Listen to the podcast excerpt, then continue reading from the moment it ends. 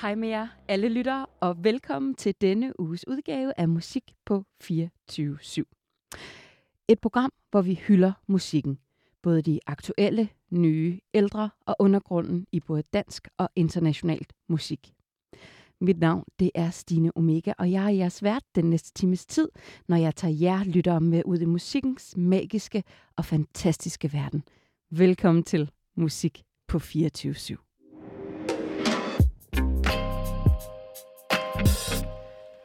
For første gang i 30 år kommer den legendariske rockgruppe Divo til Danmark. De rammer nemlig Amager Bio 8. august.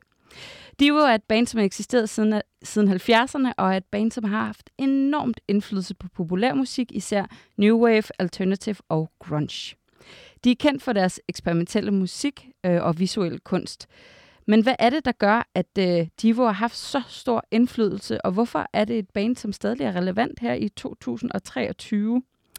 Det og meget mere skal vi tale om i den her udsendelse, hvor jeg har fået meget, meget fint besøg af to ægte Divo-fans. Jeg har nemlig fået besøg af forfatter og radiovært Thomas Løbentin, og ikke mindst musiker, musiknørd og undergrunds superstar Martin Sedolf. Men inden vi går i gang, så skal jeg lige huske at nævne for en god ordens skyld, at jeg også arbejder på Amager Bio. Men først og fremmest, velkommen til Thomas og Martin. Hej med jer. Tak. Ja, Hej tak. Stine. Hej. Dejligt at se jer igen igen. Tak i lige måde. Ja. Altid dejligt at være på besøg. Jamen, altså, jeg føler mig så beriget, at jeg kender så kloge musikmennesker som jer. Skal vi nu ikke lige vente og se? Ja, Jeg tænker også, herfra kan vi kun skuffe med den intro. Der bliver lagt stort brød op. Ja, men Ja. tak for tilliden. ja men altid. Og jeg vil også lige hurtigt nævne sige, at vi skulle faktisk have været en fjerde i studiet. Vi skulle have haft øh, den gode og super skarpe Ida Rod med, men hun måtte desværre lige øh, melde afbud her i sidste øjeblik. Blik. Men øh, skud ud til fru Synth-mester derude. Nå, vi skal jo tale om øh, Divo. Mm. Det er jo, vil nogen måske kalde for et øh, ægte dinosaurband. Det er i hvert fald et gammelt band. Hvad, hvad er det? Men hvad er det for et band, Thomas? Hvad er Divo for en type band? Jamen, det er jo, som du sagde i introen, det, det, det har været et band, som... Øh, de startede som et sådan... I, i opsætning sådan ret klassisk rockorkester. Guitar, bass og tromme. Og så var deres tilgang til det, at alting blev kørt igennem sådan et... Ja, lad os bare skræmme folk væk. Sådan et kunstfilter. De havde nogle, øh, noget, de gerne ville af med. Man kan sige, det var sådan lidt tilfældigt, at det blev rockmusik, tror jeg. Mm. Det kunne have været performance art. De kunne have fortsat ud et spor med at lave deres egne film. De kunne have skrevet om de her ting. Og så blev det musikken. Ja. Mere tror jeg ikke, man kan komme ind på. Det er sådan, det, der var ikke et brændende ønske om at blive rockstjerner. Nej. Øh, og der var ikke som sådan andet, der inspirerede dem, end de ting, de tog ind og tænkte, jamen, det her kan jo blive til, det kan blive til det her. Mm. Og så må vi se, hvad det er senere hen. Nu nævnte jeg i starten, at, øh, at det jo er banefører for New Wave, Alternative og en masse andet grunge og alle mulige genrer. Også lidt dinosaurer-genrerne. Men øh, er de jo egentlig ikke også et punkband? Det vil jeg absolut mene. Jo, det er de. De har jo øh, altid skubbet til grænserne, og Ja. altid, øh, de har altid været på eventyr. Det er jo det, jeg synes, der er interessant ved Divo, det er, at øh, ikke nødvendigvis alt, hvad der sker i samtiden, men de prøver altid at tage, tage fat i nogle ting, der er udeforsket. Ikke? Altså, de er jo, for eksempel dengang tilbage i, i 80'erne, der var de jo nogle af de første til at lave musikvideoer, og de lavede bare musikvideoer til alt. Mm. Og, øh, og hvis man kigger på i dag, hvor uh, Mark Mothersbaugh, uh, han laver jo, han er totalt kreativ tyfon stadigvæk og laver soundtracks til animerede film og tv-serier og alt muligt. De, hvis der er noget, som Divo har været, så har de altid været skarpe til at se, hvad er det, der rykker lige nu, Mm. og, blive, øh, og ligesom sætte, øh, sætte tæerne ned i sumpen, ikke? Og de har vel også øh, været ret provokerende? Jo, Eller absolut. hvad vil I mene? Absolut, men, men, men, øh, men Divo er, har været intelligent provokerende. På Altså- hvilken måde, Martin? Altså, det har ikke været, øh, det har ikke været pruttehumor, og det har jo heller ikke været, øh, øh, nu brænder der amerikanske flag, eller, eller råber fuck præsidenten. Mm. Det har jo altid været historien, der har drevet værket, ikke? Mm. Øh, du kommer jo nok ind til det senere, hvordan at, øh, at navnet øh, Divo opstod i sig selv. Og det viser jo noget af den tilgang, man har haft til det. Man har prøvet at bygge det her eget univers. Det her skøre, indeforståede univers, hvor i, at der implicit ligger en kritik af samfundet, som det ser ud. Mm. Tror I, det blev taget godt imod dengang, da de startede i, var det 72? Jeg tror, folk har været fløjtende ligeglade. Er det rigtigt? Jeg Ja. tror, de har været forvirret. Jeg tror også, folk har, de få, der gad det, de har Ja. bare tænkt, det her det behøver vi slet ikke tage stilling til. Nej. På det her tidspunkt, der var det de første stadionbands, der havde succes. Der var ingen originale bands nogen steder. Nej. Øh, hvor pokker skulle man gå hen og spille? Der var ikke nogen klubber, du kunne spille på. Altså, de var i sådan en periode, hvor de dukker op, ligesom mange i deres samtid, hvor selv de navne, som man synes er de store navne i dag Mm. på rockscenen, de havde enten sindssygt trangekår, eller også blev de katapulteret til sådan en stadion-univers, ikke? Mm. med det samme. Black Sabbath på stadion, og Stooges og sådan nogle MC5 og lignende i evigt undergrund og klubliv, selvom de alle sammen har været på major labels. Ikke? Ja. Og så kan du forresten lige øh, godt skrive tre albums hver år. Ja, Oveni, ikke? oveni, ja. Altså, øh, men, så jeg tror ikke, at folk overhovedet har tænkt, det behøver vi ikke tage stilling til, noget studentikost crap, det her. Og det, Blev det, var det for Arti? ja, det har helt sikkert Ja. været alt, alt for artigt, men de levede i deres fuldstændig egen boble, i deres egen verden. Ja. Altså, deres første claim to fame er, en, er den her film, The Truth About Devolution. Altså, The Evolution, som ja. er en, en, en 10-minutters kunstfilm, som de lavede på universitetet, hvor de så spiller to sange henover, som så legitimerer, at det her det er et rockorkester, som er afsender på det. Men jeg tror, folk har tænkt, det her det behøver vi slet ikke at tænke på. Altså dem, der spillede i, øh, dem, der fik klubgigs og sådan nogle ting, det var jo folk, der stod og spillede covernummer af Leonard Skinner og Zeppelin, eller blues, eller sådan noget andet. Så de jo havde ingen plads, og det tog dem jo vildt mange år at få skabt et momentum omkring, Mm. hvem de var. Ja. Så det med, at Martin er stoltsat omkring dit punkorkester, jeg er fuldstændig enig. Det vil de aldrig selv sige, Mm-mm. mm at de var. De var bare heldige, ligesom så mange andre af de her bands på det tidspunkt, at de ligesom gled ind Mm. i at være en del. Okay, men nu er der det her. Nu er der blevet skabt et momentum her, så kan vi være en del af det. Men det fik de jo også lov til i bogstaveligste forstand at slås for Mm. at blive. Jeg så et interview tidligere i dag med øh, Mark Motherbau, eller hvordan man udtaler, jeg synes godt nok hans, øh, hans efternavn. Er der ikke et S derinde? Mark Mother- Mother, Mother- Mother, Motherboard. Motherboard. Motherboard. Jeg tror, jeg lærte at udtale det her for få år siden. Fordi man- når man læser det på pladen, så har han Mark Mothers bag, tror jeg. Ja. Jeg kan ikke huske, hvad jeg havde det før, Meget- før internettet blev opfundet. Det er Deutsche. Ja, præcis. Ja. Præcis. Min pointe er, at jeg så interviewet med ham øh, her tidligere, hvor han fortæller, altså for det første, så var de jo ret gamle, da de starter det her band. De var jo i hvert fald, jeg tror, Mark han var 30. Og det er, vi har altså med gamle hippier at gøre her, som mm. så er inde på det her øh, kunst. De går på det Kent State University og oplever også alt det her, eller det skyderi, der er på, øh, på det her Kent øh, State University. Min point er, min point er bare, at øh, i det her i det her samsurium af, af, at de er ligegyldige og de er kunstagtige, så er de egentlig også ret politiske, fordi de er i en tid, hvor Vietnamkrigen er for, gang i for fuld smadre. Mm. Min pointe er, i det her interview, der siger Mark, at der ikke var nogen Bob Dylan i 1971. Der var Donna Summer, Mm. og der var disco på plakaten. Der var ikke nogen til ligesom at tage den her stemme, fordi at vi er i start 70'erne, hvor alt bliver overfladisk. Så jeg synes egentlig, det er ret interessant, hele det her politiske aspekt til Divo. For mange vil jo mene, at, at Divo er et fjollet og et gakket band. Altså, lad os hvile ved den der med Kent State. Nu har vi jo god Mm. tid, har du lovet os. Ja. De gik på det her universitet. De levede deres egen boble. Og så sker der det, at Richard Nixon, han vælger at udvide Vietnamkrigen.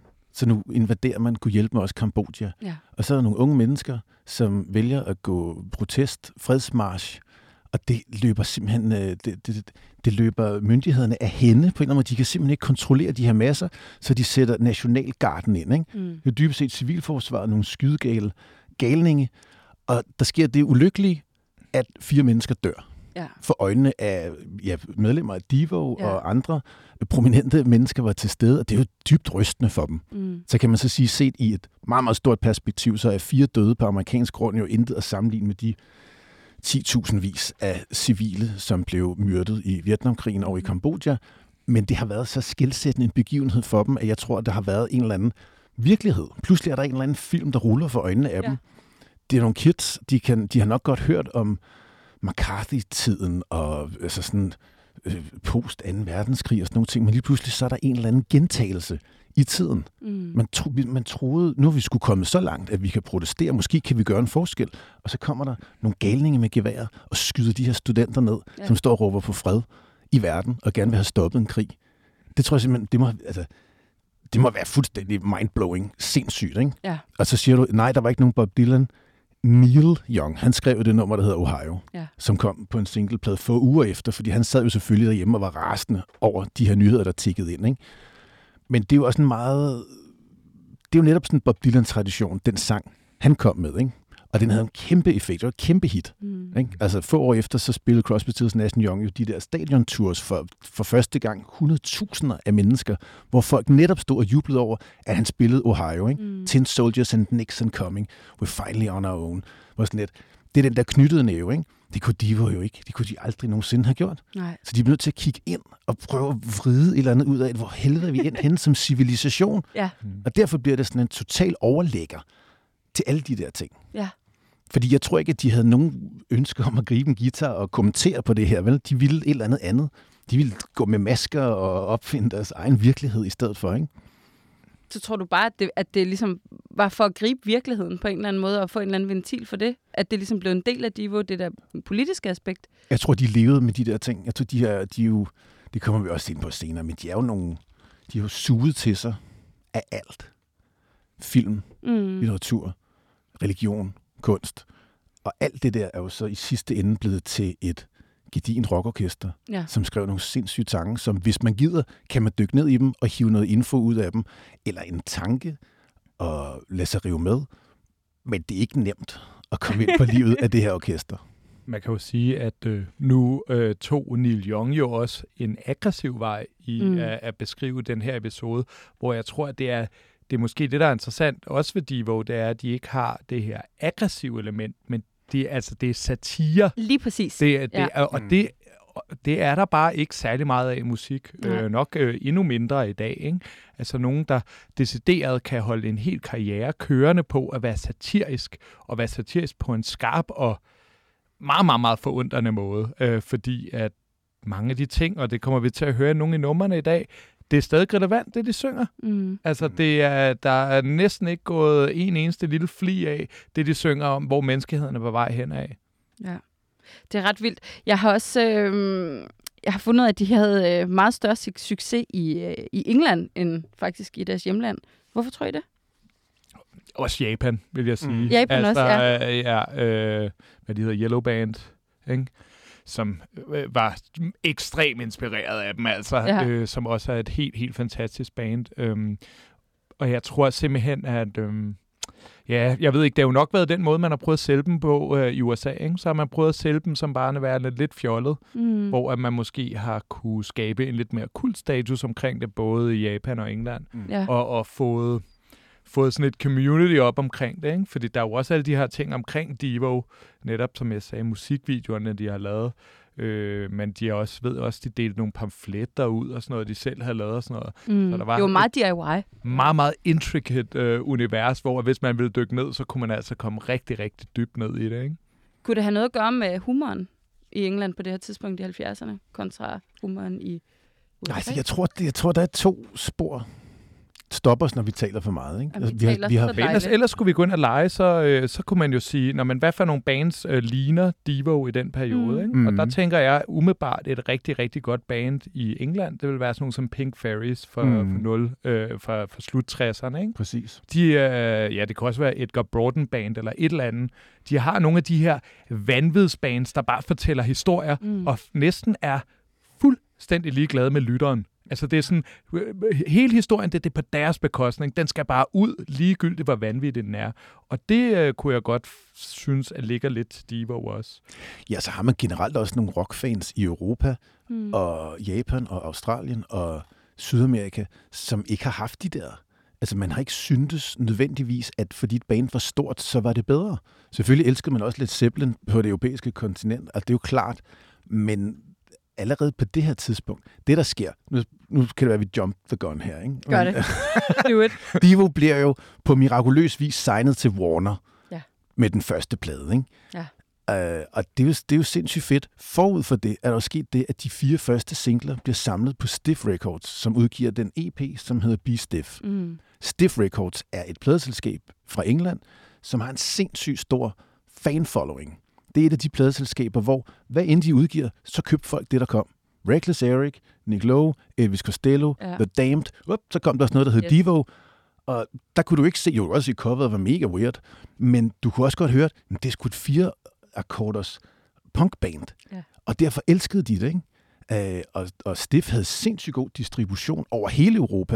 Det vil sige, de havde nogle dedikerede mennesker, der sad også i Danmark, det kommer vi måske også ind på senere, men de sørgede for at have nogle folk alle steder, som mm. sådan nogle, en mini her, der gik ud og sørgede for at få promotet de her ting. Ikke? Og der tror jeg, at man har haft en meget større tilhørsforhold til Divo. Man har elsket dem på en anden måde end i USA, hvor de kom med sådan en major label, label Mm. Ja. ud og spille, og man forventede, men det kan sgu da ikke være rigtigt, at de er ude på Warner, og så spiller de på CBGB's, når de endelig spiller i New York. Det kan Ja, ikke være ja. rigtigt, at når de kommer hjemme eller spiller i Ohio, at de stadigvæk spiller i en klub, der nærmest ikke eksisterer, Ja. fordi de ikke har noget publikum. Ja, hvor Ja, folk så skulle forstod de, ikke. de skulle have været på Rhino eller Danger House eller andet i USA, hvis de skulle have øh, kvalitetsstemplet som stiff gav dem i Europa Mm. i hvert fald. Ja, altså, ja, og, og, og nogle pladeselskaber, der ikke eksisterede. Ja. Ja. Altså, hvis de var kommet fem år efter, så skulle de have været, ja, som Martin siger, så skulle det have været SST eller Homestead, et eller andet. Men de labels var der ikke på det tidspunkt. Der var masser af fede undergrundslabels, som lavede soul og country og mm. masser af ting. Men der var ikke nogen, der kunne finde ud af at, at greje den der Nej, på det tidspunkt. de skulle, altså, kan, kan det være, fordi de havde en producer på som Brian Eno og sådan noget, som så gjorde, at de kom på de her major labels? Eller hvad? Ej, den skulle den anden vej rundt, tror jeg. Fordi det? de ville jo helst... Deres drøm var at få David Bowie, ikke? Ja. Hvis, hvis der er to store musikalske inspirationer i deres liv, så er det Roxy, Ja. Roxy Music og David Bowie. Og det er jo en, det er jo en historie, man kender fra rigtig, rigtig mange orkestre fra den der tid. Ja. At de var, de, var, de var forladt. At de elskede sgu også mainstream. Men hvis man virkelig kunne mærke noget, der brændte på huden, så skulle det være Iggy, så skulle det være David Bowie, så skulle Mm. det være Roxy Music og sådan nogle ting. Så selvfølgelig er det den vej, de søger, og det er jo der, at de får drømmen om, at de gerne vil produceres af David Bowie. De kan ikke få Bowie, fordi han havde travlt med noget andet. Han ville gerne, og så hjalp han dem til, at de kunne få Brian Eno. Men de var lige nødt til at rejse til Tyskland for at indspille pladen. Ikke? Så jeg tænker på det her tidspunkt, efter så mange års struggle, for der har de været i bane i 5-7 år, ikke? Mm. at ja, okay, vi er på Warner, nu kan vi få Eno, vi rejser sgu da bare til Tyskland for at lave pladen. Det tror jeg ikke noget andet amerikansk orkester nogensinde har skulle det igennem på det tidspunkt. Men det er jo egentlig interessant, Thomas, at du siger det, fordi vi har lige talt om, at de ikke havde noget publikum, Mm. mm. og de, der var ikke nogen, der orkede det her Artifati band, og alligevel lander de på et major label, Jamen det, og bliver fløjet til fucking Tyskland. ja, men der er jo den historie med det, at det ville aldrig ske i dag. Og nu ved jeg godt, kæft hvor jeg er gammel, ikke? Men der sad faktisk nogle pladeselskabsbosser på, både på Warner og på Columbia og på de store, som rent faktisk godt vidste, hvad de lavede. Ja. Ikke? Og på Sire Records, og altså, de havde Seymour Stein og sådan noget. Altså, Mm. Der sad nogle folk, som godt vidste, hvad de skulle lave penge på, og hvis de skulle have det sjovt, så hyrede de Ramones og Devo og sådan nogle, fordi det var, det var sgu det, de brændte for. Ja. Og det var derfor, de startede med at ville lave de her ting. Og så lavede de så milliarder ind til, til The Man, for at kunne lave de der små ting. Ikke? Ja. Men de troede mere på det. Ja, det tror jeg på. De troede på, at det her godt kunne blive stort. Ja, eller de kunne få et eller andet liv. Ja, altså der var jo også øh, der var jo masser af bands, hvor man kunne tjene gode penge ved, at de bare havde en trofast skare, ikke? Mm. Og, øh, og, og jeg vil sige, at relationen til både Roxy Music og David Bowie, for mig der er den nærmest helt naturlig, fordi om, no, om noget, så var det altså også nogle kunstnere, der kunne noget med performance. Ikke? Mm. Så der er en connection der, og jeg, jeg svæver, hvis, hvis David Bowie dengang har sagt til pladeselskaberne, tror lige, skal holde øje med det der band, Mm. så, Så har de, de lyttet det. efter. Fordi altså, de ved, hvis de bare kan få en lund af de antal plader, han solgte, Mm. så vil det være rigeligt. Og han havde været det samme igennem. Ja. Han havde kæmpet i 4-5 år for at Ja. nå den status, han havde på det tidspunkt. Og den kom jo mere eller mindre overnight, da han endelig begyndte at få hits. Ikke? Ja. Og det samme med Roxy. Ja. De anede heller ikke, hvordan de skulle gå klædt, indtil de pludselig knækkede koden. Og goddamn opfandt glam rock. Ja. Og er stadigvæk den dag i dag nok det bedst klædte orkester overhovedet fra den tid. Og måske det bedst klædte orkester nogensinde i rockhistorien. Inklusive Divo. Enig. Men jeg kunne egentlig godt tænke mig at høre, inden vi går videre med noget uh, Divo uh, facts her. Hvad er jeres egen indgang til Divo, Martin? Jamen, øh, Jeg tror bare altid, at jeg gerne har vil øh, lytte til, øh, til de mest aparte øh, afgrænsninger af musikken. Og da jeg var i, i punkmiljøet, der var der rigtig meget med, at man skulle have dreadlocks i nakken og gå i ekstremt sort tøj og have 5.000 liter, øh, enten i ansigtet eller på vesten. Og det var fedt, det var mine venner. Der er ingenting der. Men det var bare sådan lidt, så lige pludselig så står der det her band, der bare sådan har et helt andet tempo, har en helt anden sound og har, øh, er helt op at køre. Og når du sætter det på, når du satte det på til nogle af de fester, så kunne man selv få dem i de usligste, mest udbrændte battleveste og de mest stinkende dreadlocks kunne du få på dansegulvet til Devo. Ja. Og det betyder noget for mig. Ja. Så, øh, så ved man virkelig, at, at musikken kan noget. Ikke? Mm. Og det kan du også stadig i dag. Altså, det er simpelthen bare, det er bare som, de er bare så ørehængende, og så er de bare, øhm, så er det bare det her, det her skøre univers, man altid kan finde små nye, nye øh, nuancer i. Ikke? Jeg synes bare, det, det er vildt fedt at høre på et band, der er så kreativt levende. Mm. Mm. Jamen, jeg kom rent af synthvejen. Ja. Altså, jeg hørte, det var, jeg havde sådan en total, ja, med alt. Altså, lige fra altså, Kraftværk, Depeche Mode, New Order, Pet Shop Boys, Erasure, og så tænkte jeg, at jeg skal have mere af det her, ikke? Mm. Og så røg Devo ind, selvom det ikke er et synthband på den måde. De brugte synth, men det er jo et analogt rockorkester Ja. med guitar, bass og tromme, og så er der bare nogle dominerende synthflader. Og så tror jeg, at jamen, det var meget banalt, det var Whippet. Ja. Som var sådan netop sådan en ja, festsang, ikke? Ja. Og jeg har også DJ'et i Bumsen til en fødselsdag engang, hvor sat uh, Girl You Want på. Og så eksploderede det. Ja. Det kan godt være, at man har spillet Only Ones og alt muligt mega fedt op til, men, men så for pludselig så kom ja. der Girl You Want. ikke? Øh, og, er raketten? jamen, det er det. Og jeg levede i vildt mange år med meget, meget få sange.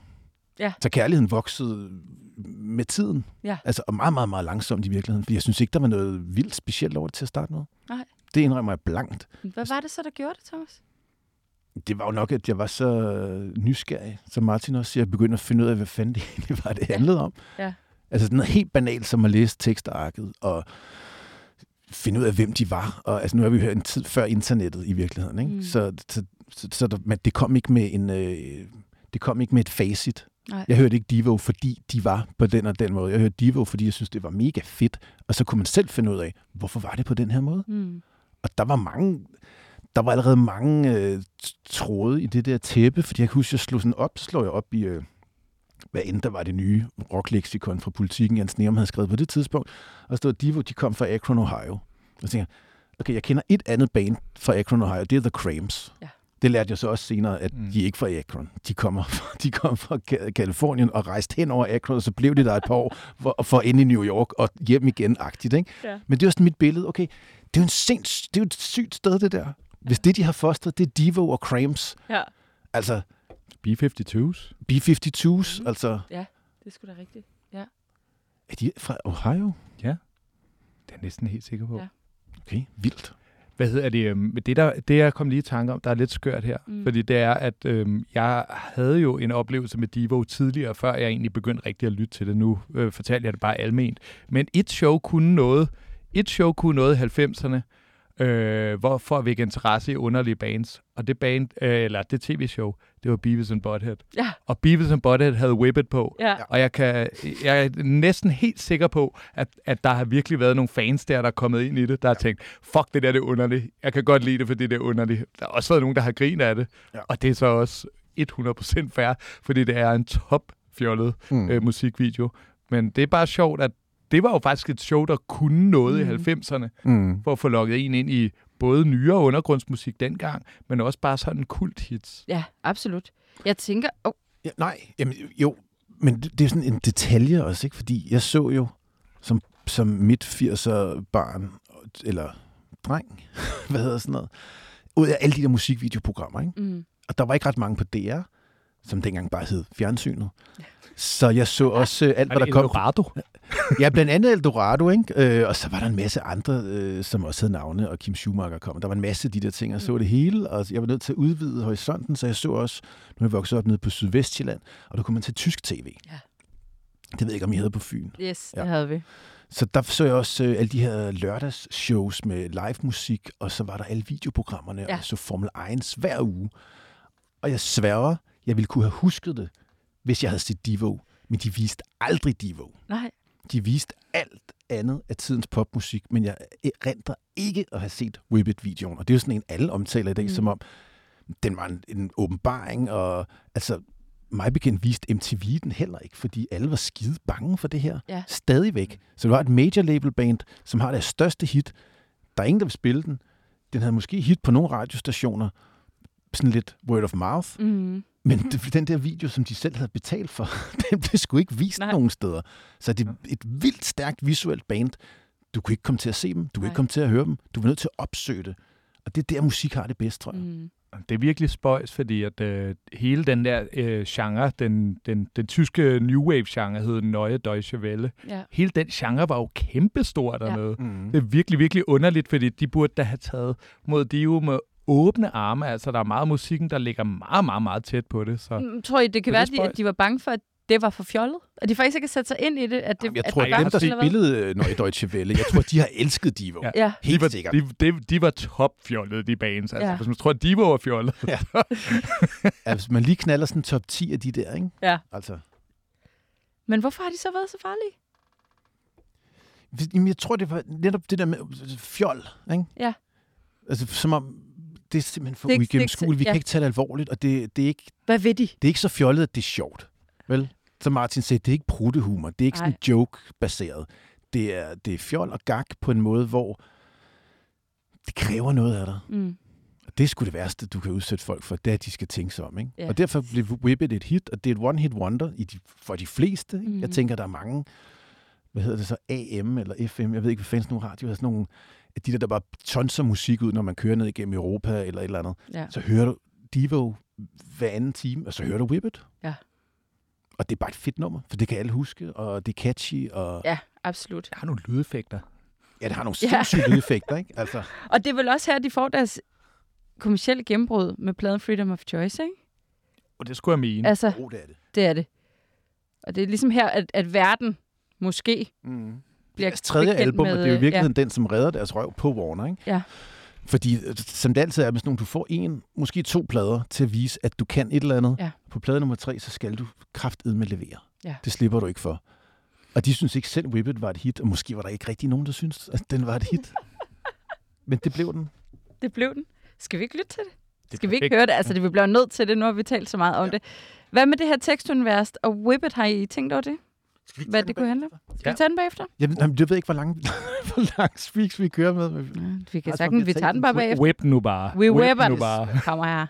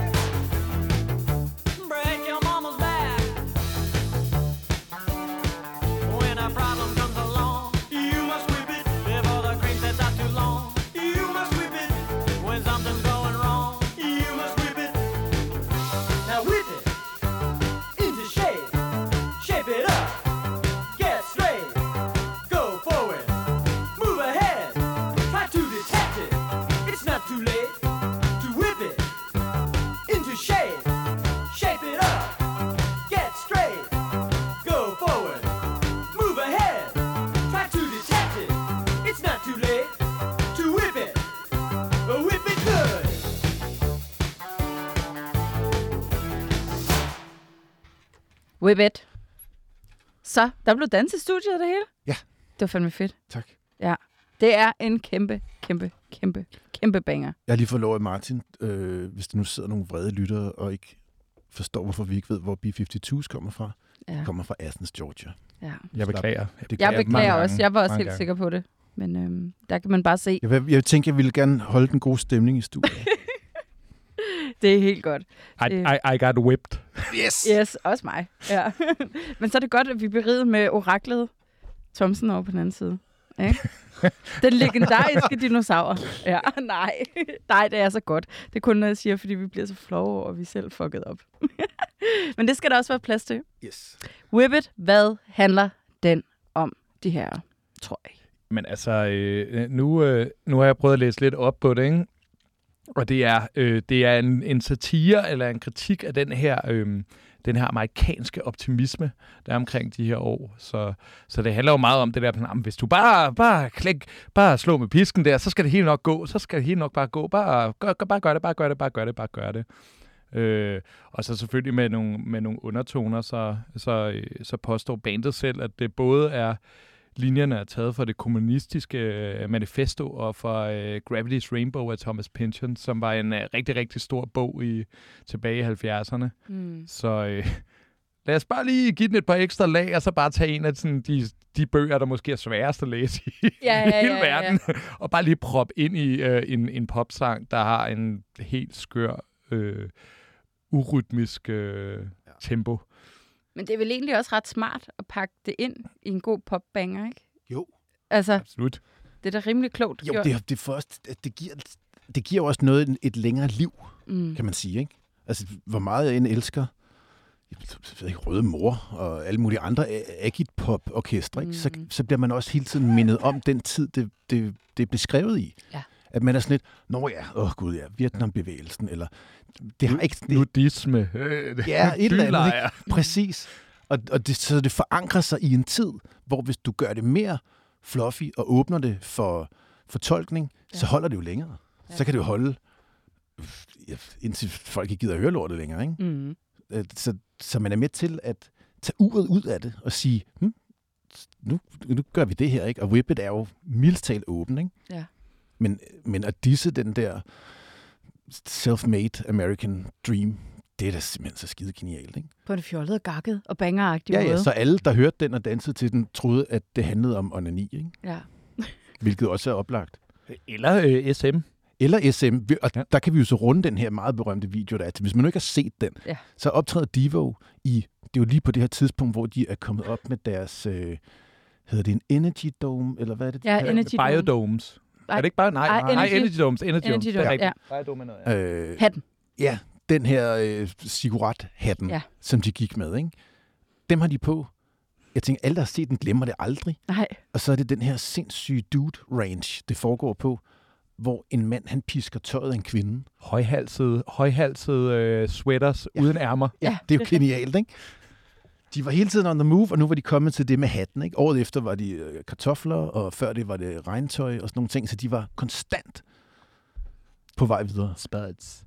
Ja, ja The Spots. Spots-tiden. Ikke? Men, men, øh, øh, men selve videoen her, det er faktisk en af de få tidspunkter, hvor at det er en pastiche over noget andet. Det er en pastiche over en gammel musikvideo fra 50'erne, som er sådan en, hvor, at, øh, hvor at det er en, en jeg tror, det er en dame, der står og pisker cigaretter ud af munden på, på mænd. Ah. Som åbenbart var, det, det, var, det var det, der var hele grundinspiration til den her.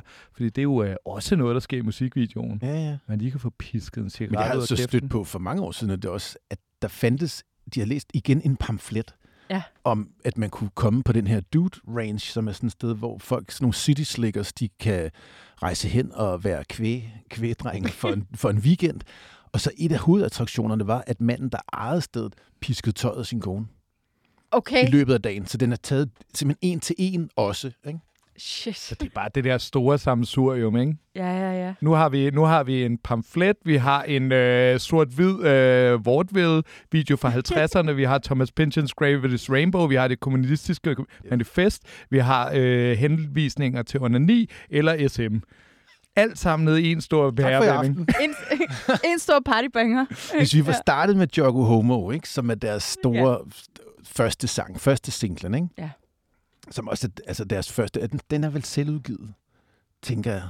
Men, men kort tid efter samlede Stift den op, ikke? og udgav den som den første single i Ja. Europa også. Ikke?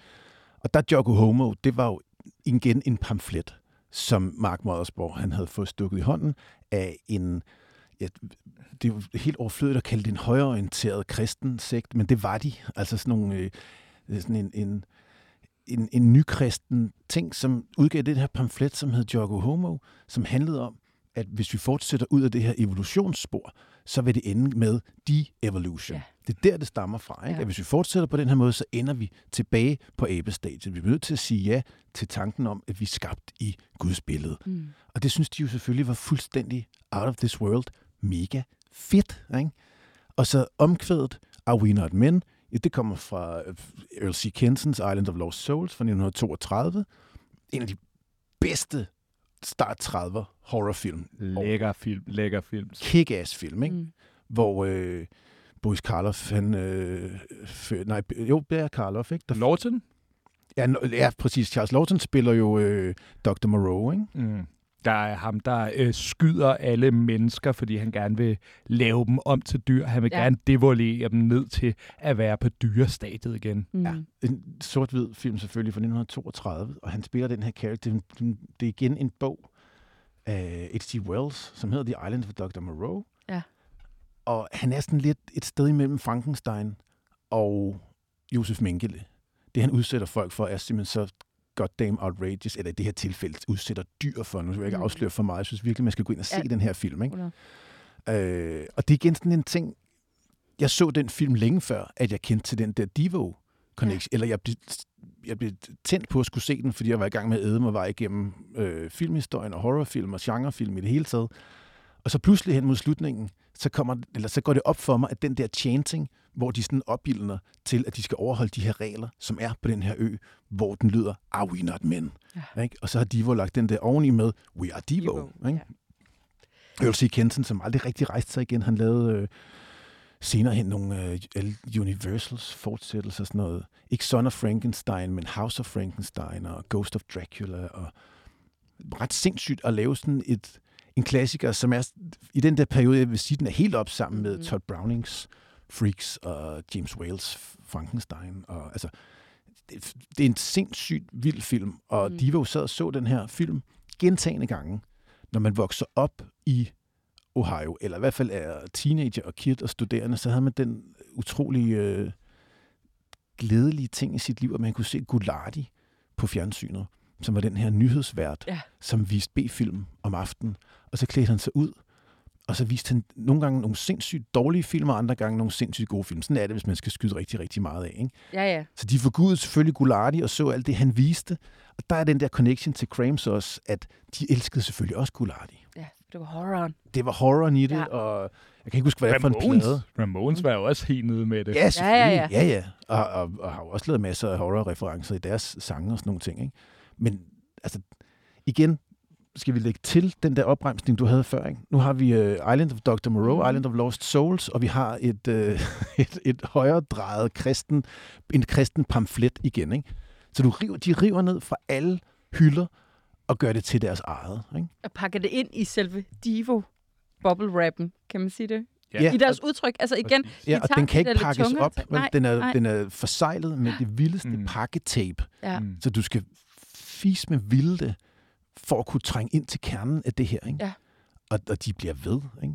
Og hvis du ser Next Step, så kan du få, du kan få åbnet for lidt af det, ikke? men du kan ikke få åbnet det hele, fordi så lige pludselig så finder du det andet step Mm. øh, inde i det, og så kan du må- måske finde en musikalsk reference, som slet ikke ligger i Mhm. lyrikken. Ikke? Ja. Altså, så der er virkelig, virkelig mange skridt, man kan følge. Hvis vi skal lytte til nummeret lige om lidt, så har jeg jo lige, øh, så har jeg lige, nu har jeg faktisk en rettelse. Ja, Lidt. Fordi det var ikke, øh, det var ikke Boris Karloff, som er The Sayer, der siger linjen. Det er Bela øh, Bela Lugosi. Ja, selvfølgelig. Sorry. Bela Lugosi. Ja, men I er så gode til at rette hinanden. Mm. Jeg kunne godt huske, det var Bela. Sorry. Ja, ja, men det er der plads til her. Skal vi høre det? Jeg tror faktisk slet ikke, jeg har fået det smidt på. Jeg synes, vi skal høre det. Ja. Yoko Homo. Jo, jo, ja. Jeg tænker også at kalde det nummer homo, ikke? Det har været, Ja. det har været grænseoverskridende Ja. på det der tidspunkt. Jamen, jeg tænkte faktisk også over det. Ja. Altså, men, men det kan jo også bare være menneske, ikke? Jo, jo. Altså, det, Jo. det var mere det, jeg tænkte. Men altså, det er jo ikke det første, man tænker på. altså menneske. Jo, jo, men altså, hvis du hørte det... Og, jeg tænkte, men lige omkring den tid også, hvor man snakker stadigvæk om noget seksuel frihed, og staten, Mm. mm. der prøver at fratage ens rettigheder, og så videre, og så videre. Ja, for det Der for, har homo en helt anden øh, lyd i øret, ikke? okay, så det var faktisk måske bare mig. Men jeg tænkte det faktisk også. Lad os lytte til det. Det kommer her.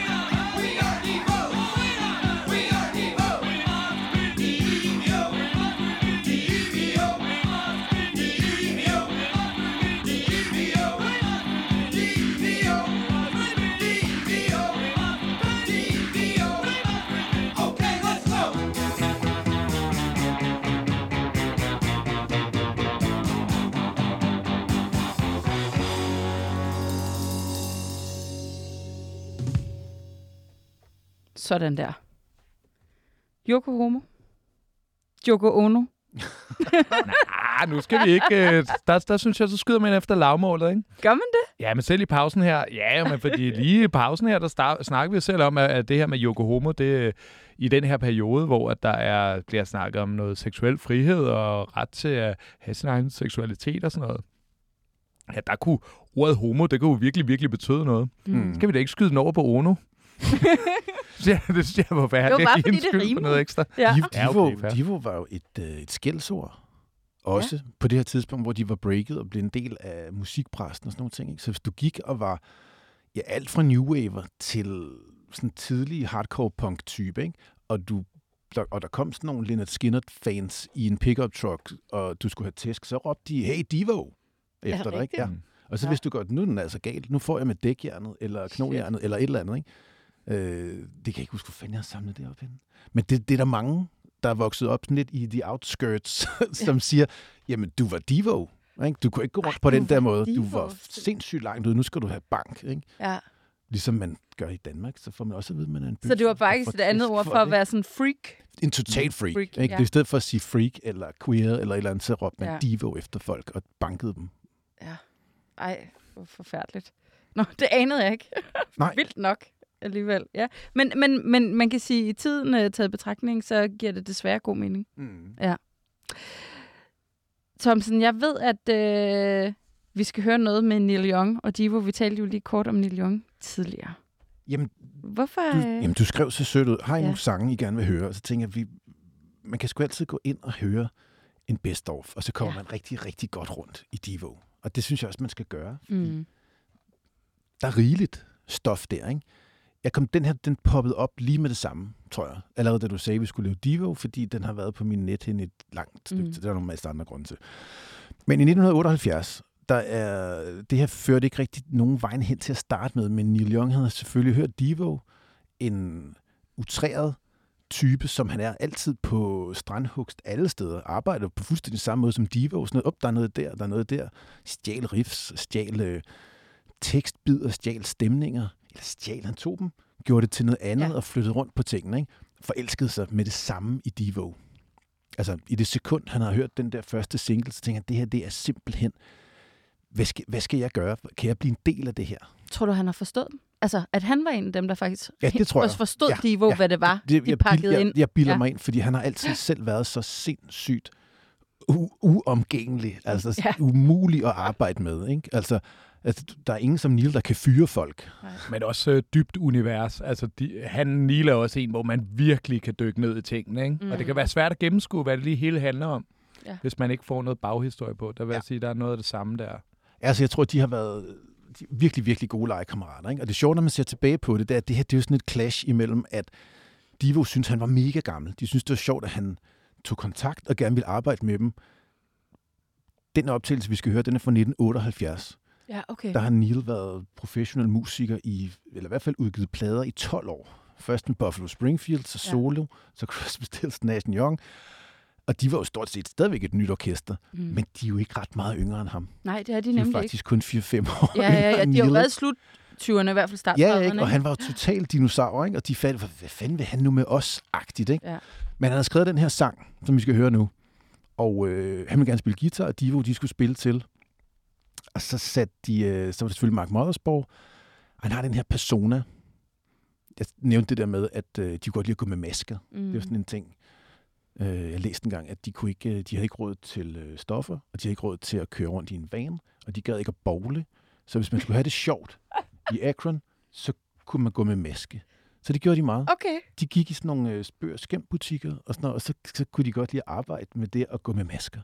Og opfinde andre karakterer og være nogle andre. Og en af de karakterer, som blev hængende, var, og som stadigvæk er der i dag, jeg formoder, at Boogie Boy, som han hedder, ja. Mark Mothersborgs øh, alter ego, dukker op ude i Amager Bio. Det vil virkelig, virkelig undre mig andet. Ja. Og det er nok noget af det mest scary inden for populærkulturen. Hvis man kigger væk fra rendyrket horror og øh, ja, genrefilm i det hele taget, så er Boogie Boys simpelthen noget, som burde give små børn sindssyge meget. Det er en voksen mand, der iklæder sig en babymaske, som de så har øh, yderligere deformeret, eller hvad sådan noget hedder. Det gjorde det endnu værre, ikke? Så, men nu hører vi selvfølgelig nummer. Jeg vil opfordre folk til at gå ind og finde den her på YouTube. Det er mega, mega fedt, og det er et meget, meget alt for langt klip. Du klipper bare, når du vil. Ja. Ikke? Men når man går ind og ser det her, så står Neil i total Neil Young ekstase, spiller det her riff. Nummeret er jo selvfølgelig øh, My My Hey Hey, Ja. som de skal spille. En, han havde skrevet ny på det her tidspunkt, ville gerne spille med Divo. Den var ikke udgivet endnu. Ingen havde hørt det her nummer. Så det er første gang, han spiller den i virkeligheden. Ikke? Mig bekendt. Måske har han spillet den få gange live, men Mm. mm. det er ikke en kendt sang Nej. på det her tidspunkt. Og Divo giver deres take totalt øh, dekonstrueret trommespil, og Mark Mothersbaugh, han sidder og spiller på en, jeg tror det er en Moog eller et eller andet, og han sidder som boogie boy nede i en kravlegård og spiller. En voksen mand, ikke?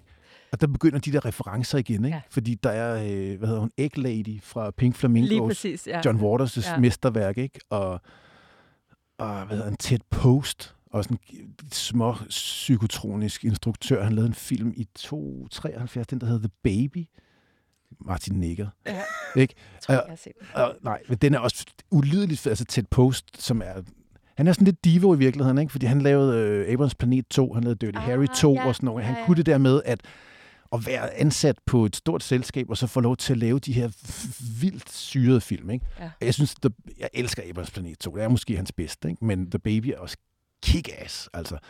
Og det er sådan igen, alle de der referencer, ja. hvor, er der, hvor er der en skuffe, vi kan åbne? Hvor er der et skab, hvor det vil vælte ud med nye idéer? Ikke? Lad os sætte manden ned i en kravlegård. Det havde han været før, ikke? men det var det scenarie, Neil han ville have. Han var så småt i gang med at lave optagelser til endnu en film. Han har også altid været rundt i kunst og Mm. film og musik og turné og alle de her ting. Og han vidste ikke på det her tidspunkt, hvad det ville, hvor det skulle hen. Det, der skete, var så, at han i 81 påbegyndte optagelserne til en, hvad er det, han selv kalder den, en radioaktiv gyserkomedie, eller et eller andet, som hedder Human Highway Mm. hvor han ville have ansat Divo til ja. At spille øh, ansatte på et radioaktivt kraftværk. Det hedder ikke, det hedder, det hedder ikke et ret, det hedder kraftværk. Atomkraftværk. Et atomkraftværk, det er det, der er ordet, ikke?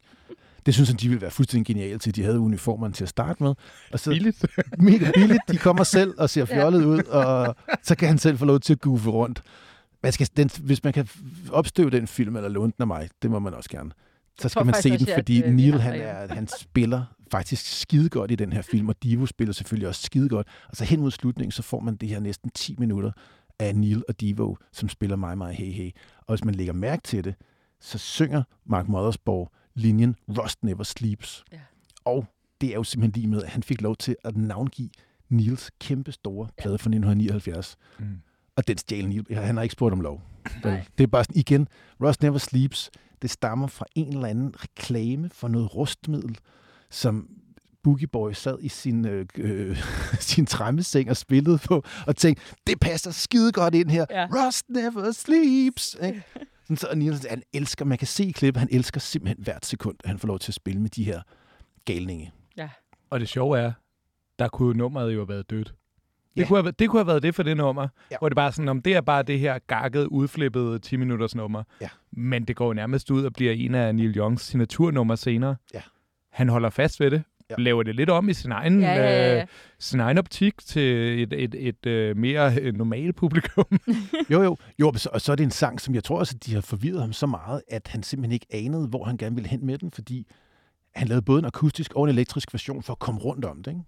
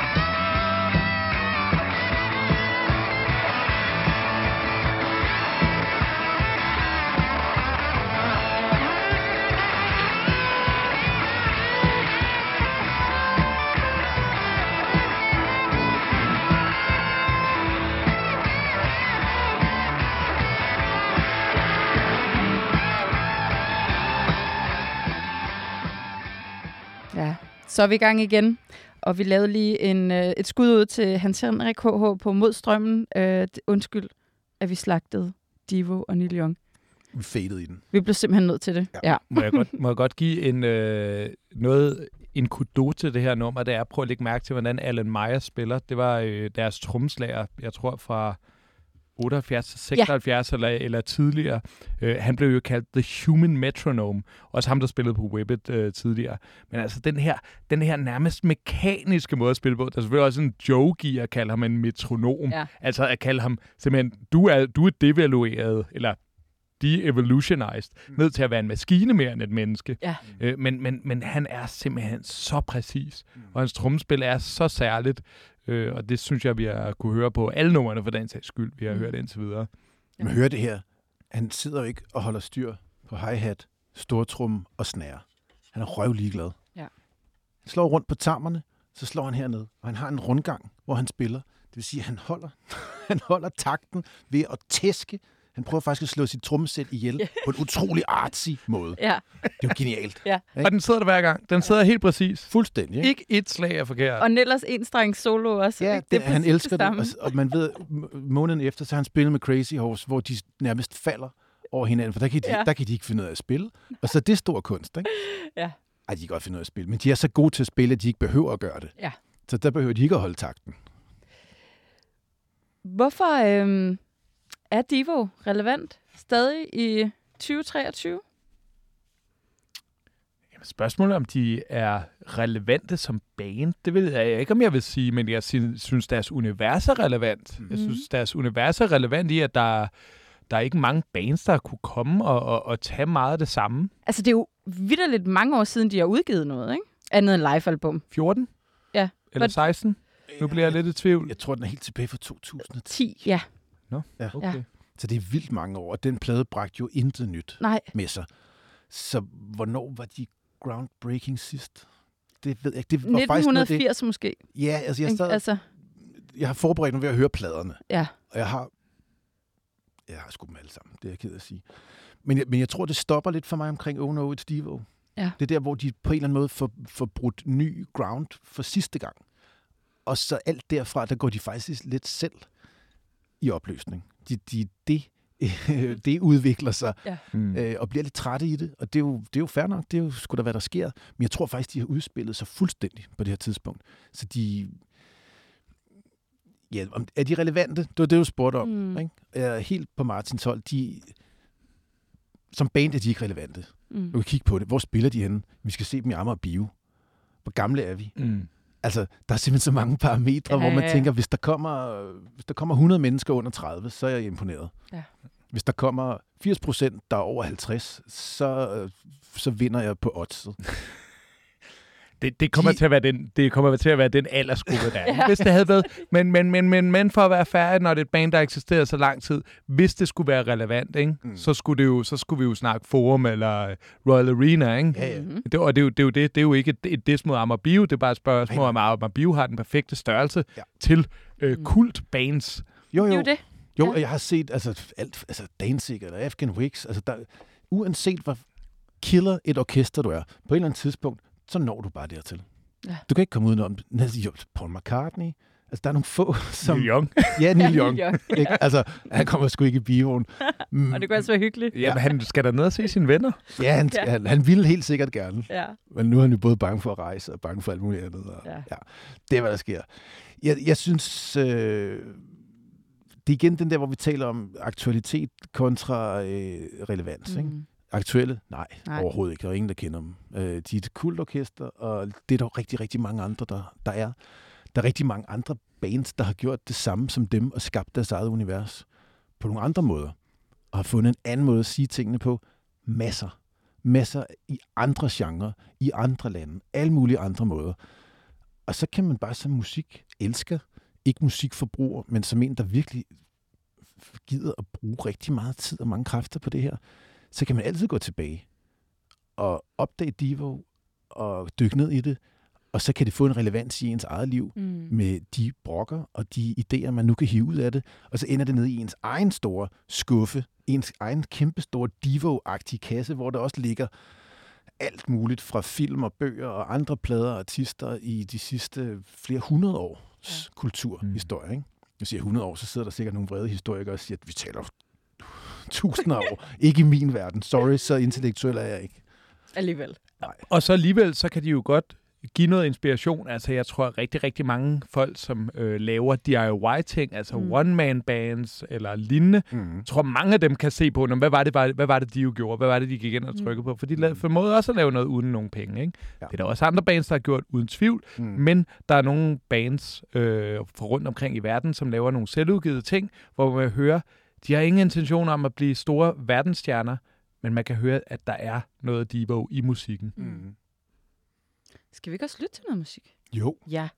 Nu, hvad skal vi øh, høre? Ja, hvad skal vi høre? Nu fik, øh, du, fik, fik du lov sidst. Ja, ja. Martin, øh, hvad synes du, vi skal lytte til? Åh, oh, jamen øh, så, øhm, så lad os høre uh, That's Good, som jeg havde på tidligere. Øhm, og så kan I få en sjov historie om det bagefter. Den kommer her.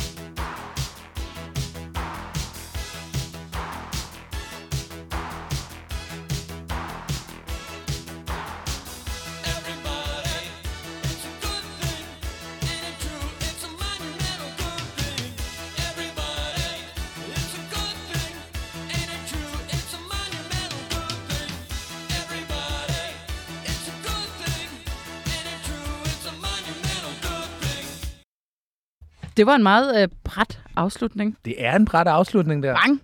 Men det er jo også, øh, det er, handler måske øh, lidt om lyrikken, ikke? Så, øh, så det, jeg har kunne læse mig til, som selve That's Good handler om, det er, øh, hvis nu det, øh, du godt kunne tænke dig at få ude i verden, altså dine store drømme, hvad hvis det er de samme drømme, som alle andre har? Hvad er så sandsynligheden for, at du får øh, fat i de her drømme og klarer dig med de her drømme? og måske skulle du have nogle andre drømme. Uh. Igen sådan, igen, bare lidt strange take på alt, ikke? hvor at næsten alle andre sanger, de ville bare være sådan, go for it, believe it, you believe you can fly, uh, bullshit, ikke?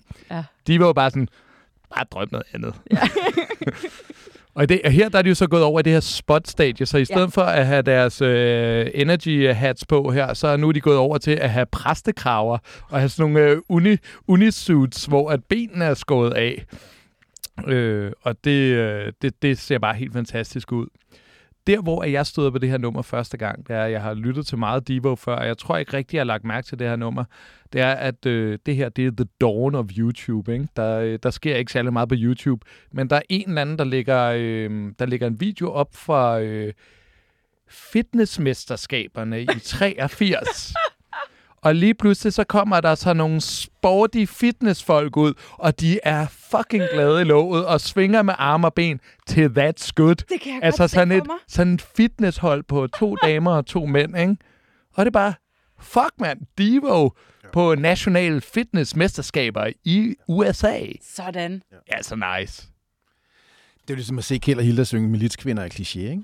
Altså det er der, hvor tingene de rejser kulturelt Ja, og det er på den vildt. fuldstændig rigtige måde. Det, det, det er som om, det er blevet skabt til, at det skal være på den måde, ikke? Ja. Fordi nu er det der, hvor det skal være. Vi har ikke presset på. Det er bare opstået ja. af sig selv.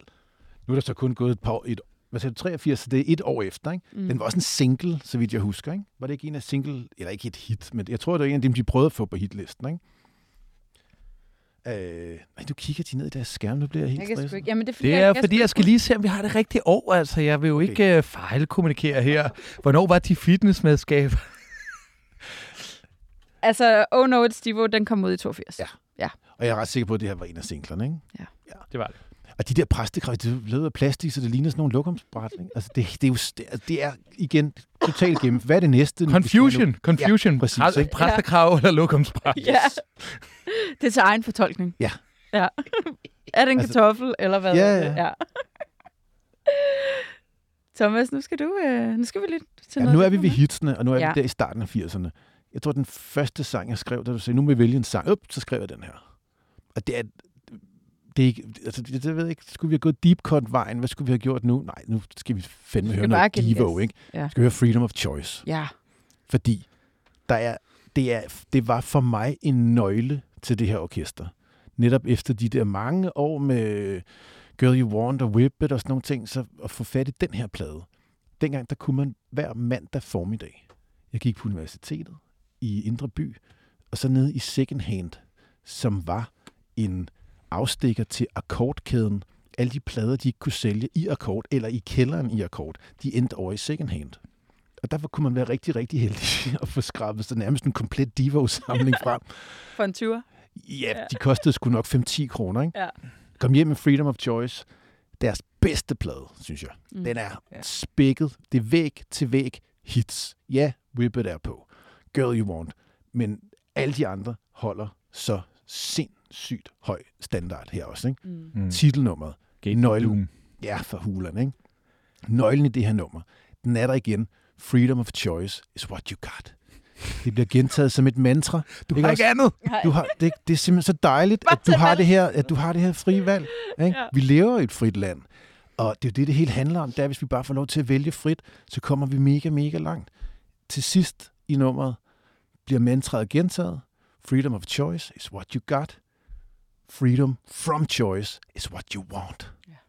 Og det er der, så kan man tale relevans, i hvert fald i min verden, Ja, ja. ikke? fordi det, i, i dag, 2023, hvis jeg bliver mindet om det her, så tænker jeg, åh kæft mand, vi lever i endnu mere The New Dark Ages Mm. nu til dags. Vi har alle sammen linket os til sociale medier, til en telefon, til apps, til streaming.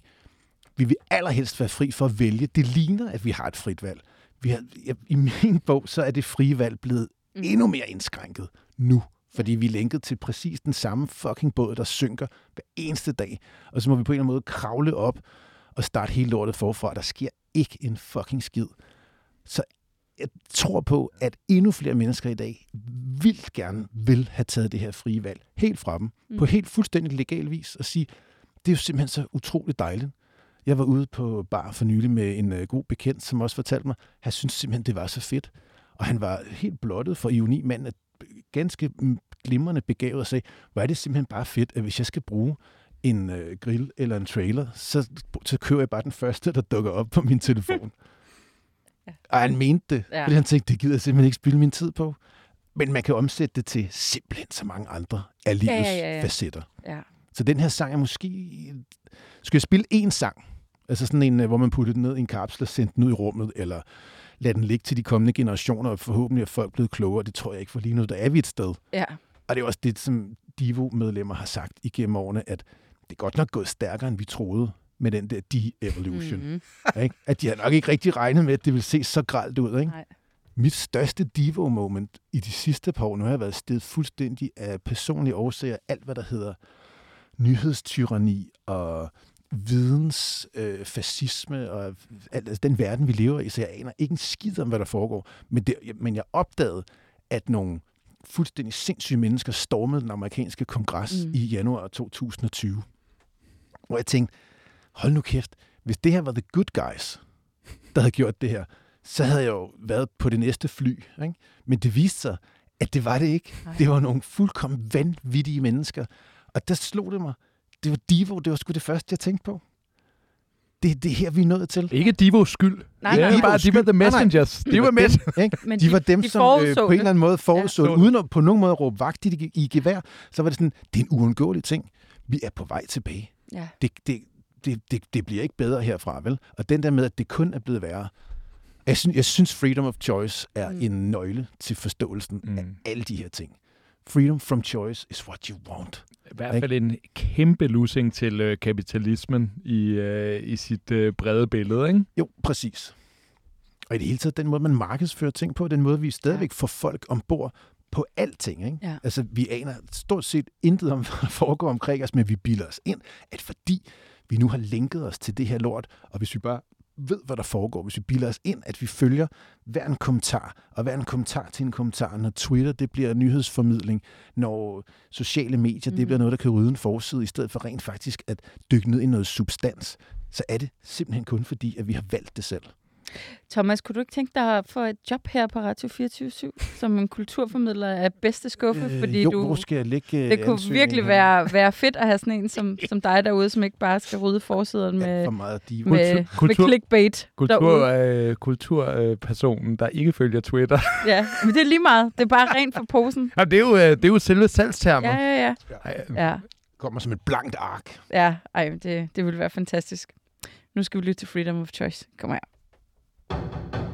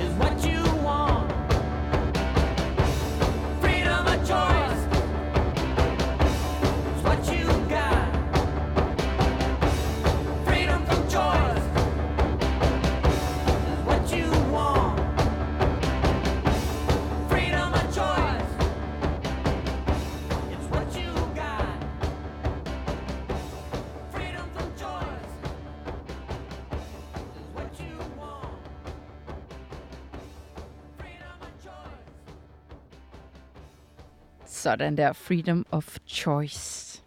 Ja, fandme fedt. Jeg ved, de spiller den, fordi ligesom øh, Motorhead og Stones, så, sådan nogle, så spiller de jo faktisk det samme sæt. Jeg er ikke gået i detaljer, for jeg gider ikke for at afsløre, hvilken sekvensering de har valgt. Men, men de spiller de samme numre, som de har gjort siden gendannelsen, og i virkeligheden også siden midten af 80'erne, ikke? Jo. Mere eller mindre. Dengang de stadigvæk lavede nye plader, så var der altid sådan, ligesom man nu gør, når man er etableret artist, så smider man lige et par af de nye ind, så folk lige kan sunde sig og mærke, at de stadigvæk lever. Men jeg tror, at det vi får i Amager Bio bliver et- en greatest hits, ikke? Ja, De havde kørt nogle sets, øh, de havde kørt nogle sets i New York, hvor de havde sagt sådan, jeg kan ikke huske, hvad, øh, hvad undertitlen på selve showsene var, men der var det simpelthen, hvor de har sagt til publikum, fra starten af, ud over scenekanten, hvis I er kommet for at høre Whip It, så kan I lige så godt gå hjem. Mm. Hvor de simpelthen kun spillede deres allertidligste demomateriale. okay. Altså de allertidligste numre, hvor de genspillede dem. Men de har så dybt et katalog, at de faktisk kan gøre det. Ja, Hvor det var sådan, det her, det er for de ultimative, ultimative Devo-fans. Der lavede de to shows, hvor det bare var sådan, hvis I kom for at høre hitsene, så, så bare smut. vildt nok alligevel. Skal man tjekke de, der, de to opsamlingsud, der hedder Hardcore Devo, Ja. som er compilations for den periode der. Altså, der tror man simpelthen, det er løgn, ikke? At, at har kæft, mand. Det er jo et helt liv, det er et helt band Mm. mm. før Are We Not Men pladen udkom, ikke? Hvordan, hvordan vil du beskrive deres, øh, deres udvikling så? Fra den gang og så op til 2010, hvor de udgav det sidste? Jamen, de stoppede med at udvikle sig i 82, Ja. som vi lige blev enige om, ikke? Ja. Øh, og altså, der er sådan lidt en fejde også på et tidspunkt mellem Mark og Jerry, ikke? Fordi at Mark gad ikke mere Divo, han ville Mhm. gerne noget andet, og Jerry han så lavede han bare noget andet musik, og som Martin også nævnte, så har Mark meget også brøvlet rigtig meget filmmusik, og Præcis. Vundet en Oscar. vundet en Oscar. Hvad- er det nu, han har vundet for? Han har vundet en Oscar for Lego-film. Det er Lego-film. Ah, det er rigtigt. no. Ja. Hvad er det, den hedder? Everything It's is... awesome. Everything is awesome. Ja, Der- men han har ikke skrevet Everything is Awesome, han har kun skrevet The Score til den, er jeg ret sikker på. Er det sådan, det er? Ja. Ah, Det er det bedste han score. med på. Jeg håbede sådan, han havde lavet Everything is Awesome. Men det tror jeg nok ikke, der. Jeg har mange børn, jeg har set den film alt for Mange. mange gange. Men den er også god. Den er faktisk meget Divo-agtig, Ja. hvis vi nu skal Ja. se Så på... du siger, at var jo relevant igen lige pludselig? Ah, for I Lego helvede. Ah, der fik den der. Ja. Jeg blev whippet. ja. Øh, Nej, men tilbage til udviklingen. jamen, jeg tror, at den udvikling, der var, det var, at de blev, ligesom så mange andre blev de ramt, at de blev sgu bare bedre til at spille. Ja. Og de blev også bedre til at komponere. Jeg synes jo, Joggo Homo og Mongoloid og de der sange er fuldstændig perfekte i den form, de havde. Mm. Og der er de ligesom mange af de andre midt-70'er proto-bands, sådan nogle som øh, Rocket from the Tombs, som også i de, deres allertidligste demoer, der kan jeg også sidde og høre noget fuldstændig udkras og skravl, men jeg kan stadigvæk nyde at høre Final Solution mm.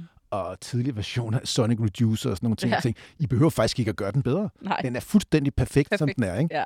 Men de blev også til Per Ubu og Dead Boys og sådan nogle ting. Det orkester, og der er de, hvor de udvikler sig bare inden for sig selv. Mm. Så de bliver bedre til at spille, og så bliver de bedre til at mestre de der synthflader, som der også bliver lagt hen over det, og ja, som Martin også nævner, altså der, er en, der, er en, der, er, der har været nogle musikere indover, som simpelthen er så sindssygt tight, Mm. også fordi de var ikke interesseret i at brede et kæmpestort musikalsk, øh, virtuosisk tæppe ud over de her ting. Det, det, det er Det slet ikke det, det handler om. ikke det, det handler om. Nej. Altså, det handlede om noget fuldstændig andet. Det handlede om, om indholdet. Mm. Det handlede om udtrykket. Ja. Det handlede ikke om at skulle væltes om sig med guitarsoli og trommespil og sådan nogle ting. Nej, Mm. det skal helt ind til benet. Ikke? Og det skal faktisk helt ind til benet også der, hvor det vi var inde på før med, at de ikke er sådan prædikende, eller de kommer ikke med nogle løsninger i deres sang, men de holder noget op for mm. folk og siger, prøv at se, Mm. her, her er det, og, vi, og, så, og så vil vi ikke afsløre mere. Det var mere sådan et, et spark over skinnebenet i mange tilfælde. Ikke? Øh, altså det virkelig, virkelig, virkelig provokere, Mm. øh, irritere, chokere, øh, overraske. Mm. Øhm, altså, det var, det var nogle helt andre følelser, end at, at du skal stå og rocke med, du skal stå og tappe med foden, eller, Ja. eller du skal stå og klappe i hænderne, eller lignende. Ikke? Og jeg synes, øh, nu var det et nummer, som jeg tror, vi ikke fik med på listen, men som vi måske kunne finde. Mm. Øh, et af de perfekte eksempler på det, det er jo øh, der, hvor de dekonstruerer øh, Rolling Stones Mm. i can get no Satisfaction. satisfaction. Ja. Øhm, som, altså, øh, der er, det er nok sjældent, at der er noget band, der har gjort det så meget til sit eget. Ja, Altså, den er jo så tidligt ude. På det den tidspunkt, flyver, ikke? På det tidspunkt, det eneste, jeg kunne tænke, det er Flying Lizards, der laver de her fucked up versioner af kendte numre. Ja. Øhm, men, men de var jo var- også ud fra det. Ja, det var ikke deres ting. Det var ikke deres stik at gøre de der ting. Det var bare Mm. noget, de gjorde. Og, og det er jo sådan, det er jo på en eller anden sjov måde at lave, lave øh, tage pis på rockmusikken. Mm. Hvorfor tager I det her nummer så seriøst? Mm. Ja, det er en af deres første single. Og den er karrieredefinerende for dem. Det er så vildt, ikke? Mm. Ja. Et Rolling Stones nummer alligevel. Ja, og den er jo en klassiker. Det er jo altså, det. Scorsese har brugt den på et soundtrack. Øh, altså, så det er sådan en... Mm. For, for at fortælle, sådan var det lige der Mm. på det tidspunkt. Jeg kan ikke engang huske, hvad fanden det er for en film. Men det er sådan et billede, er det et casino måske? Ja. Ja, det er sådan en slut 70'er scene, ikke? Og så, hvad er lydsporet? Hvad, hvad var fedt Ja. i der på det tidspunkt? Wup, så skal vi da høre Satisfaction med Devo. ja. Altså, det er jo sindssygt. Det er sindssygt. Skal vi ikke også lytte til det? Jo. Jeg synes, det er et rigtig, rigtig godt nummer at tage lige nu. Det gør vi.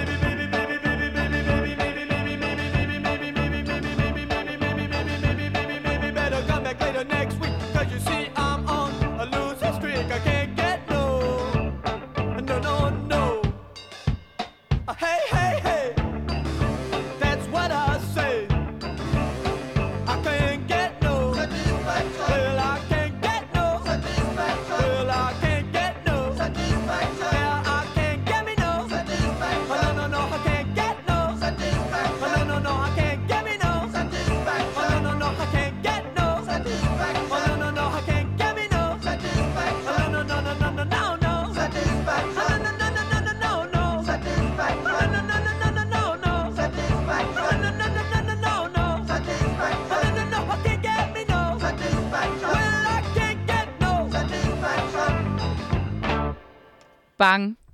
Shit. Shit. da, da, da, da, da, da, da, Og det her, det var et hit. Ja. Det, det, altså, kan man se, det sker i dag? Nej. Nej, jeg tvivler også. Arytmisk, øh, lidt afrikansk. Øh, Ja, jeg indhold, sådan nogle, Afrobeat, ja. Ja, noget afro, afrobeat der. Mhm. Ja, ja. Men sådan er det, hvis du vælger ikke at spille på dit instrument, sådan som der står i manualen, så ender du ned ad sådan en sti her. Mm. Hvis du tør gøre det på en anden måde. Mm. Ikke? Ja.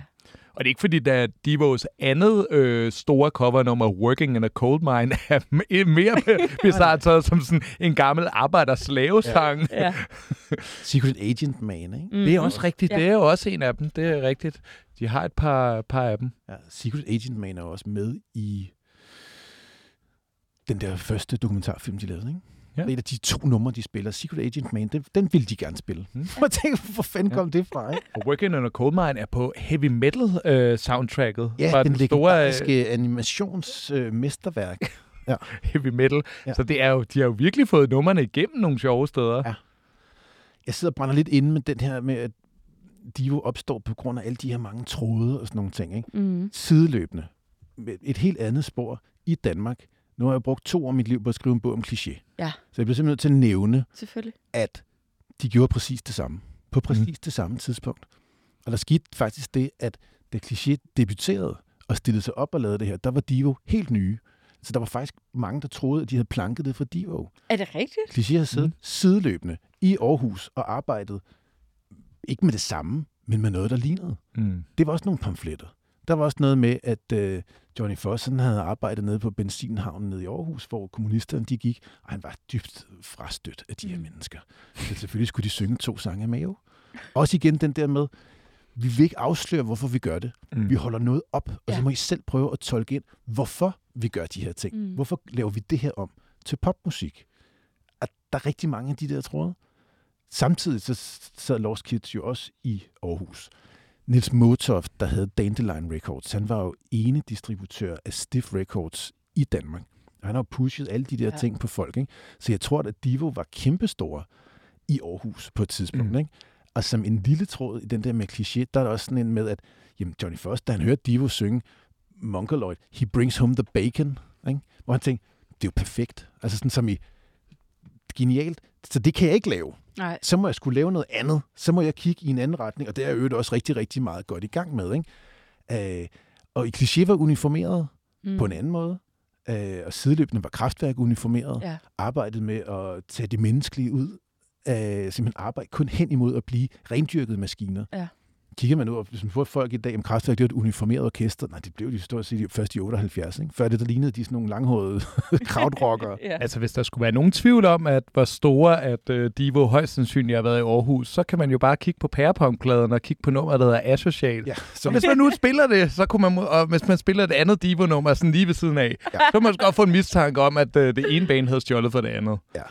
Asocial er en fordanskning af Mongoloid. Okay, ja. Jan Jet, han troede på første pres, at han kunne slippe afsted med at skrive, at han selv havde skrevet den. Og så sad der nogle sure punker i København og sagde, det kan du ikke slippe afsted med.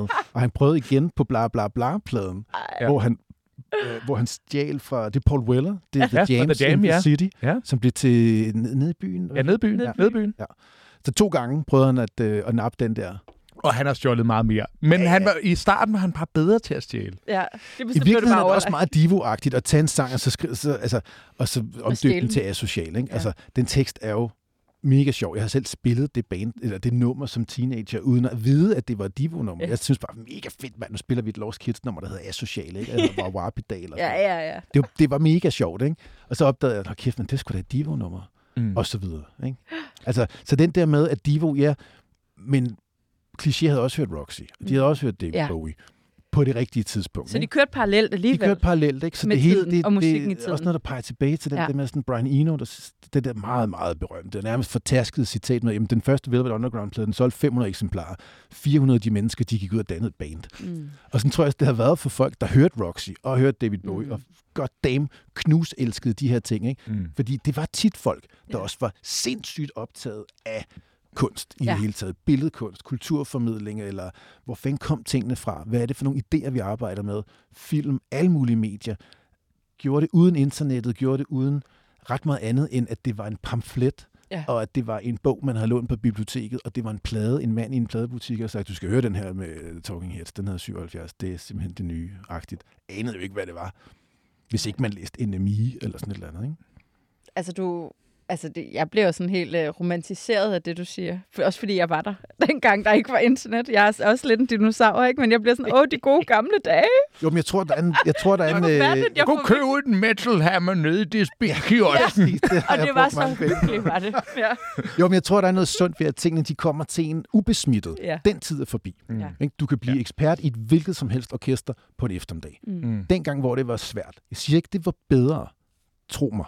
Jeg tror også, man kan få mindst lige så meget ud af at høre ting i dag, Mm. men du får alting med en sløjfe omkring. Mm. Du får simpelthen at vide, det her det er de 10 pointers, mm. hør de her 10 sange, den der plade er god, og du kan købe den derhen. Ikke? Ja.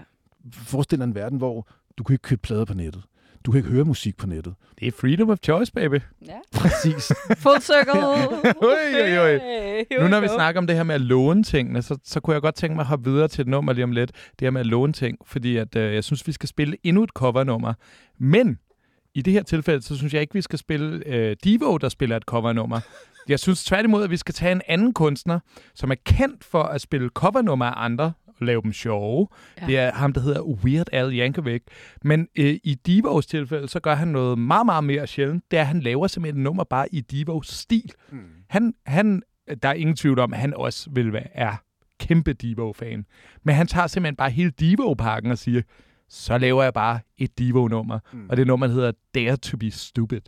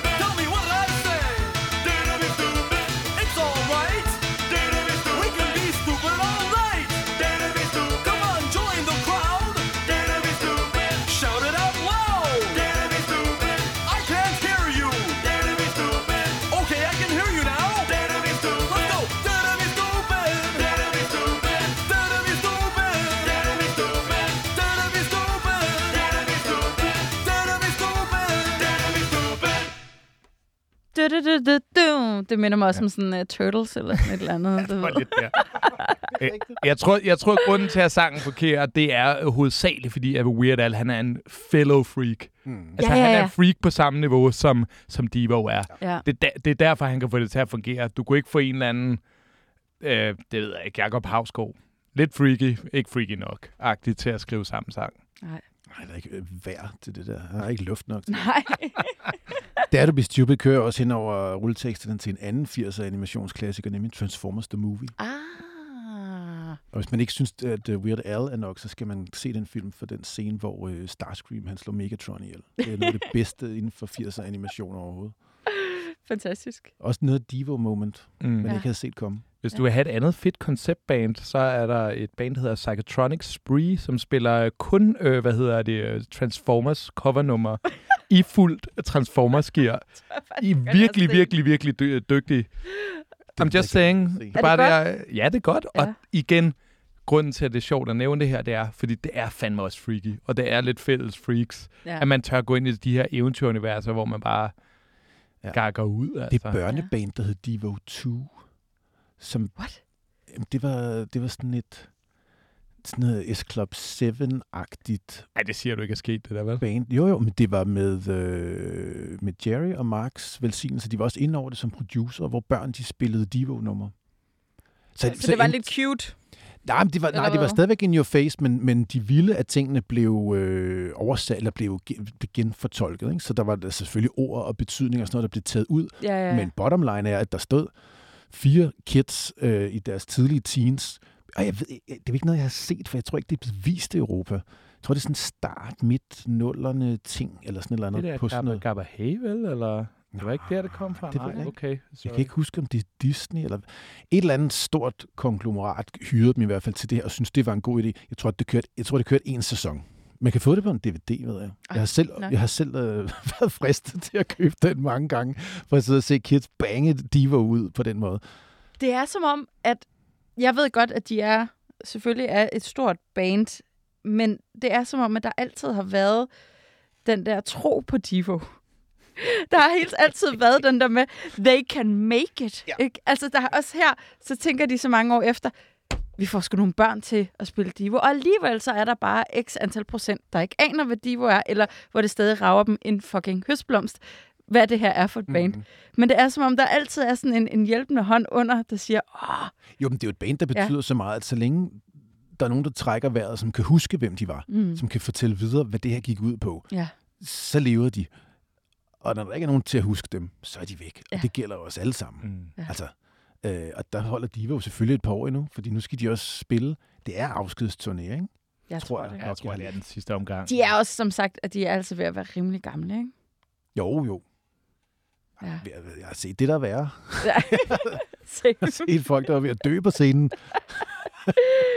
Vi er faktisk også øh, ikke ved at dø, men øh, vi er altså småt ved at være ved vejs ende, Mm-hmm. faktisk. Og vi skal jo slutte øh, det her program af med et nummer. Ja. Vi har været sådan lidt frem og tilbage, men I er kommet op med hvilket nummer? Vi har valgt det i fællesskab. Ja, vi nåede, vi kunne nå, troede, vi kunne nå to. Ja. Men, øh, men ellers så, så synes vi skulle at den smukkeste afsked, Ja. det, øh, det må være Beautiful World. Ja, bestemt. Kan I... Den, jeg synes, den er helt deroppe med Freedom of Choice. Mm. Altså, Mm. I det ud i pap, uden rigtig Mm. at skære det ud i pap. Fordi vi kunne have valgt mange andre weird numre, men den her, det er faktisk det er sjovt, fordi de har jo faktisk de har taget det ret seriøst og også sagt, nu skriver vi et smukt nummer. Ja. Altså, de spiller virkelig på nogle tangenter, Mm. hvor det er smukt, men så også bare tyk, tyk satire og ironi, ikke? Altså, simpelthen bare gøre det så vanvittigt tykt. Inden vi lytter til det, så godt tænke mig lige at høre jer, hvad, hvad glæder jeg allermest til, til den her koncert? Nu ved jeg, at I begge to har billet Mm. til Amagerview. Hvad glæder jeg os allermest til? Jeg glæder mig til at få det ud af kroppen. Læg hjernen ud af kroppen. Ja, være i det. Mm. For jeg har aldrig set dem før. Nej, du var Øh. ikke så gammel, er du heller ikke, at du var inde og se dem. Nej, Nej Øh, og selv, ja, der, så jeg, der så jeg noget andet. Ja, der var jeg ikke, der du var jeg, fandt dem først lidt senere. Ja. ja. der var jeg ikke på de. Yes. Jeg, jeg havde aldrig indløst billet til den gang, og jeg Nej. rejste heller ikke til Spanien. Hvor mange år siden er det? 15 år siden? Jeg kan ikke huske det. Det er et par år siden, de var i Europa i hvert fald. Ikke? Og der var, der var der flere, Ja. der tog den der pilgrimsfærd til festivaler for at se dem.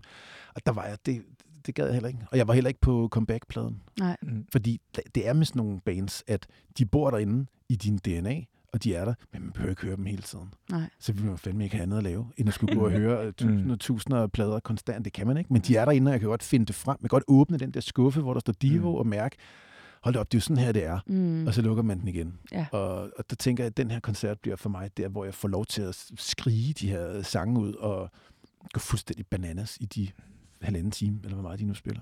Ja, hvad med dig, Martin? Jeg tror, jeg er mest ude i netop det der øh, lige for krydset den af på bucketlisten. Altså, jeg har meget, meget, meget få bands tilbage på min bucketlist, og, og Divo er en af dem. Og så, øh, så bare mærke den, den gode energi og se, om de, der stadigvæk er det her, det her kreative output, fordi de, har, de behøver jo ikke at tage på turné. Nej. De alle sammen, de har penge nok. De alle sammen har masser af øh, projekter ved siden af, og for ikke at snakke om deres royalties, som de stadigvæk tjener på Mm. Divo. Så der, det er ikke nødvendigt for dem at gå på tur. Så det må jo være, fordi de har lyst. Og, og, og den der kreative glæde øh, komme ud af scenekanten, det er det, jeg glæder mig til at se. Martin og Thomas, tusind tak, fordi I var med i de her knap to timer omkring Divo. Det var en sand fornøjelse. Jeg kan lytte til jer altid. Ja, to orakler. Vi savnede øh, Ida, hun ville have talt lidt om noget film og sådan noget, men det må komme en anden gang. Ikke? Nu slutter vi af med Beautiful World med Divo.